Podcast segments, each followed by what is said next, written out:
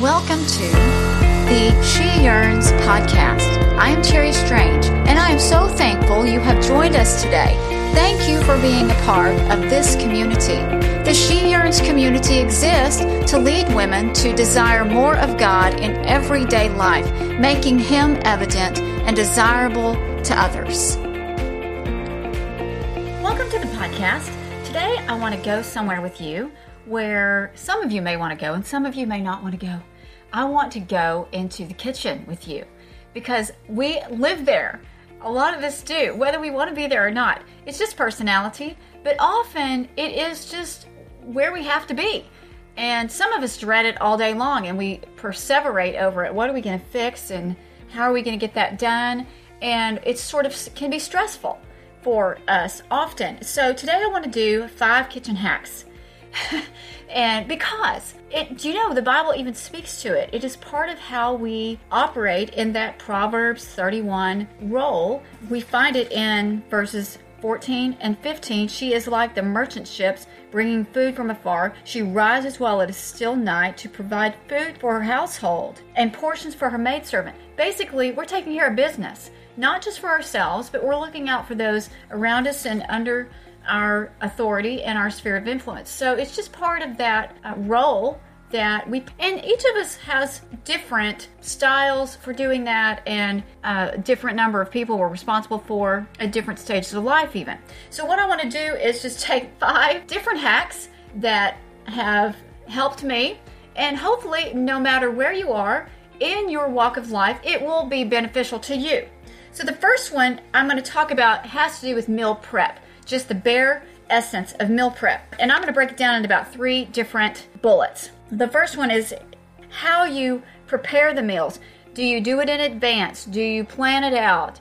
Are you helter skelter when you do it? Well, my suggestion is this when you can, this is not going to be every night, but when you can, think about preparing it where you make one, freeze one, or make one, put the ingredients aside for another one. And even if you can do three, if you, when you're at the store, can think in larger quantities than just the one night, if you can afford that, not every night, but just if you could do that maybe one meal per week, even.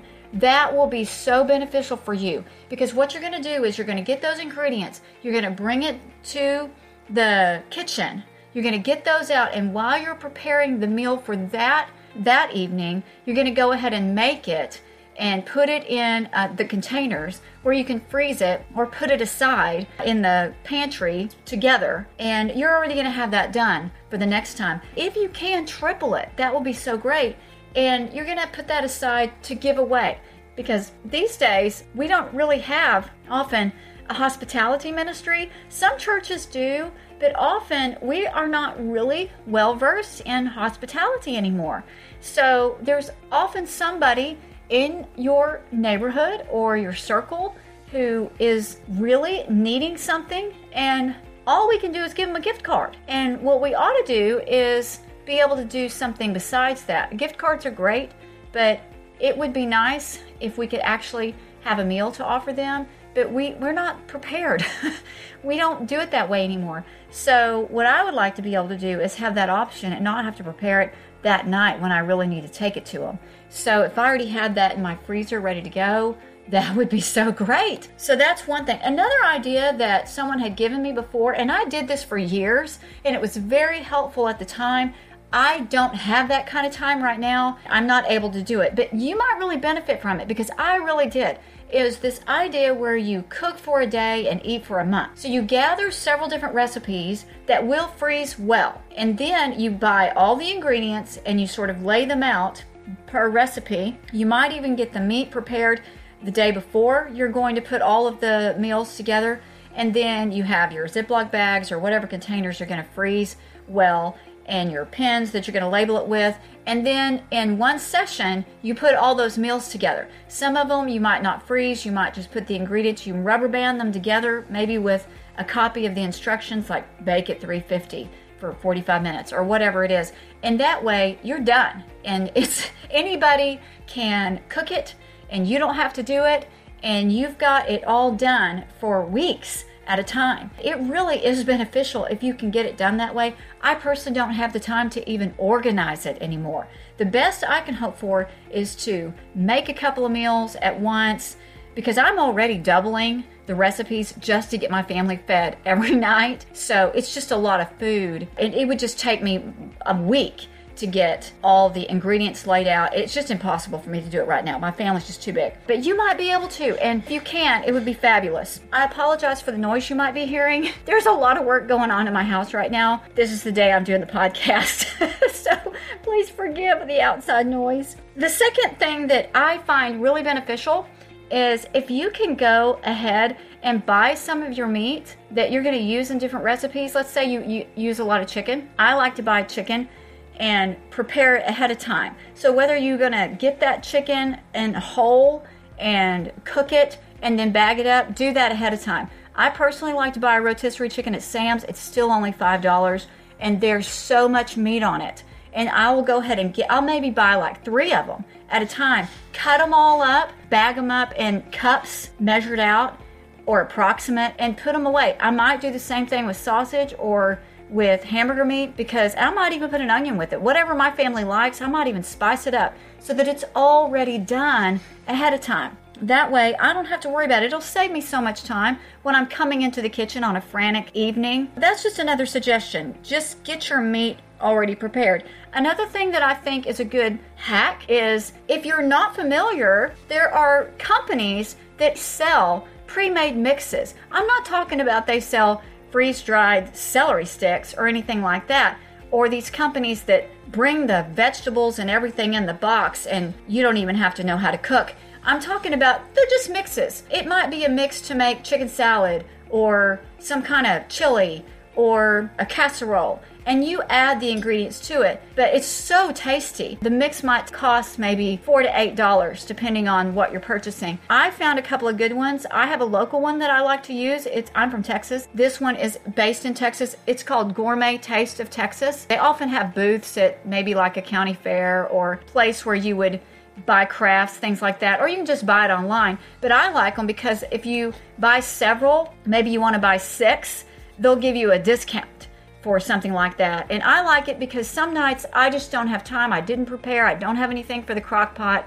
You know, I don't have anything in my freezer, but I can throw some things together with this mix and it's really good. My family likes it a lot. And I haven't spent a whole lot of money. By the time I would have bought the supplies, I would have spent this much money. Mine's called Gourmet Taste of Texas. I know there's different companies all over you can find just or make it yourself. I've also made these mixes myself. If you have time, just put it in a Ziploc baggie, but it won't have any preservatives in it, so you can't keep it forever. You're gonna have to use it pretty quickly. But those are just three different ideas. Keep those on hand so that you can rotate through them, and it really will help a lot. So that's the first hack. Just some different ideas for how you can make mealtime go more efficiently. The second one has to do with color coding. All right, especially if you've got multiple people in your house, so if they're little ones, maybe they're grandkids, maybe they're children. When we had two kids, it was no big deal. When we had three kids, we sort of had two kids and a baby. But once we moved to four kids, I just lost it. especially because they were all girls. We just had a lot of pink cups everywhere, and nobody knew whose cup was whose. It was just a disaster for me an organizational disaster. So my brilliant husband recognized my tears and went to Walmart or some store and just bought a set of dishes that were all different colors and everybody all of a sudden had a color and my life has never been the same. then we adopted four more kids at once and that, that didn't work because there weren't enough colors. The discount stores don't sell sets in that many colors. So I had to order from online and, and I did. I bought a set of plates, bowls, and two cups, and everybody has their own color. So now so and so is brown and so and so is yellow, and everybody has their own color. And basically, I just picked colors that went with my kitchen. We don't use them all the time, but on a daily basis for breakfast or whatever, they just go get their cup and their bowl for breakfast. That's what they use. There's no arguing about whose is whose, and everybody knows what to do with it and where to put it when it's done. It is glorious. So, color code where you can. It's just wonderful. That's the second hack. Number three is breakfast independence. I'm calling it breakfast independence, but it doesn't have to be breakfast. my point here is to, if you've got little ones at home, or really anybody at home, try to teach some independence. When we brought all these kids home, I recognized I can't do everything. I mean, I'm organized, I'm pretty good, but I am not able to meet all the needs. So I had to find some kind of independence. And I decided it was going to be breakfast because I don't have a personal need to make homemade yogurt and wheat germ. I just don't. I mean, I'm a, I like to be in the kitchen and I really do like to cook, but it's it that's not my thing. I decided that what we wanted to do was give them certain items that they were allowed to get out, like cereal, and we put little scoops in it so that they knew exactly how much to get. I mean, we taught them how to do this. They couldn't get the milk out by themselves. I mean, those kind of things. They had to have a big sister, somebody to help them. But we were teaching them with scaffolding some independence so that mom didn't have to be there the minute somebody woke up. I could have a moment until I had time to get everybody around. Breakfast independence is what we did. Now, what you should take from this is where can you get some emotional space and some physical space? You can't be all things to all people, but you can do what you can do. Craig Groeschel told me one time we were just sitting there and he recognized we had just gotten all these kids and they they have a family with six kids and he gave me the best advice one time and said cherry what you're going to have to do is recognize what you can do that nobody else can do and you're going to have to delegate and let somebody else do what anybody else can do. And I started doing that. So, what you need to do is the same thing. If there are some things that you feel like only you can do, well, then do that. But if there are some areas where anybody can do it, then let them and teach some independence in the process. So, that's my point for breakfast independence. And just figure out what that is for you. The next point, number four, kind of leads into that. It's kind of related. I'm calling it organizing to go meals.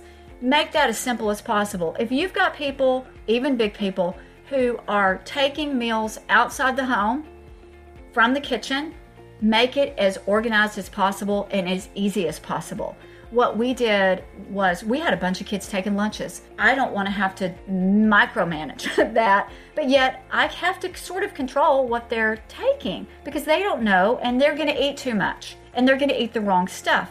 So we got a cart from probably IKEA, but I know they sell them different places, but it was on rollers and it was cute and it had three different layers. We put items in each one and where you could take one from each layer. They were little. So we told them you have to take one from each layer of the cart, but you can't take more than one. You have to take one and you have to eat that or drink it, whatever it was. It might have been juice or something like that. And then I finished the lunch. So maybe it was a crackers or maybe it was carrots or I don't know what it was. I don't remember. It was variable but I made the sandwiches and things like that. But there were certain things they could do that I didn't have to do. I still was participating in the process, overseeing it, but they were getting to help and I didn't have to do everything. Well, now we don't have the cart, but there's still aspects of it that I don't do. I still make the sandwiches. Now, some of my kids are old enough, I don't make their lunch, but some of mine are older and they really want me to make their lunch. So it just depends on the kid. And I love being the mom and I do what I can do. Do it in such a way that you can manage it and be involved in that process. But organizing the to go meals is really, really helpful so that everybody knows where things are and what to do in the process. The last one I want to suggest is to have some sort of cleanup system. We have chores at our house, and I've talked about that before, but we also have a whiteboard in the kitchen that's just about the kitchen. It's separate and different from your chores. It's just about the kitchen. What I do is it's just got a calendar on it. I change it every month and there are different names every day. Now, the jobs stay about the same, and depending on where I put your name, top of the bottom, tells you what job you're doing. So I try to consider what their schedule is. Like, I have one daughter, she's staying late at school right now. Well, obviously, on those days, I'm not going to put her on those dates. And then I have a couple of boys who have practice on certain nights. Well, I try not to put them on the nights. And then Wednesday night's hard because you got church and things like that. You know, I try to consider their schedule. I'm not a slave driver, but everybody has to participate in the cleanup. I put their names on the calendar. Everybody has a job and they participate. And and Chad and I participate. It's a full family ordeal. And what I try to communicate to the kids is we, we don't have a house, so everybody needs to participate. I just tell them, listen, I'm your mom, I'm not your maid. You're going to grow up and you're going to either live by yourself or you're going to live with other people. Those are the options. you have got to be able to take care of yourself and you've got to be able to live with people and help take care of other people. Those are the only options out there. Both require some personal responsibility here and to be willing to look around, see what needs to be done, and do it without being asked. That, that's just part of the deal. And everybody can participate. I don't care how old the people are who are in your home, everybody can participate, and that can just be part of the deal. So, that would be my last life hack for the kitchen. It is our responsibility. It is our joy. It is it can be a very pleasurable experience to be in there and it can be less stressful if we will do some of these things and try to make it as easy and manageable as possible. And if you have any other ideas, I am always wanting to learn more. Other people are always willing to learn and try to streamline their time in there. A lot of people don't like being in the kitchen. That's why I wanted to help. So if you have any ideas that you have really worked for you, just go to the social media outlets that we have at Cherry Strange on Instagram or Facebook, or you can post on this website where the podcast is posted. Anything like that, we are always hungry to learn and would love to hear what you have to say. Thanks for being with me today and walking into the kitchen with me, and I can't wait to be with you next time. Thank you again for tuning in today. We will be releasing a new episode every week.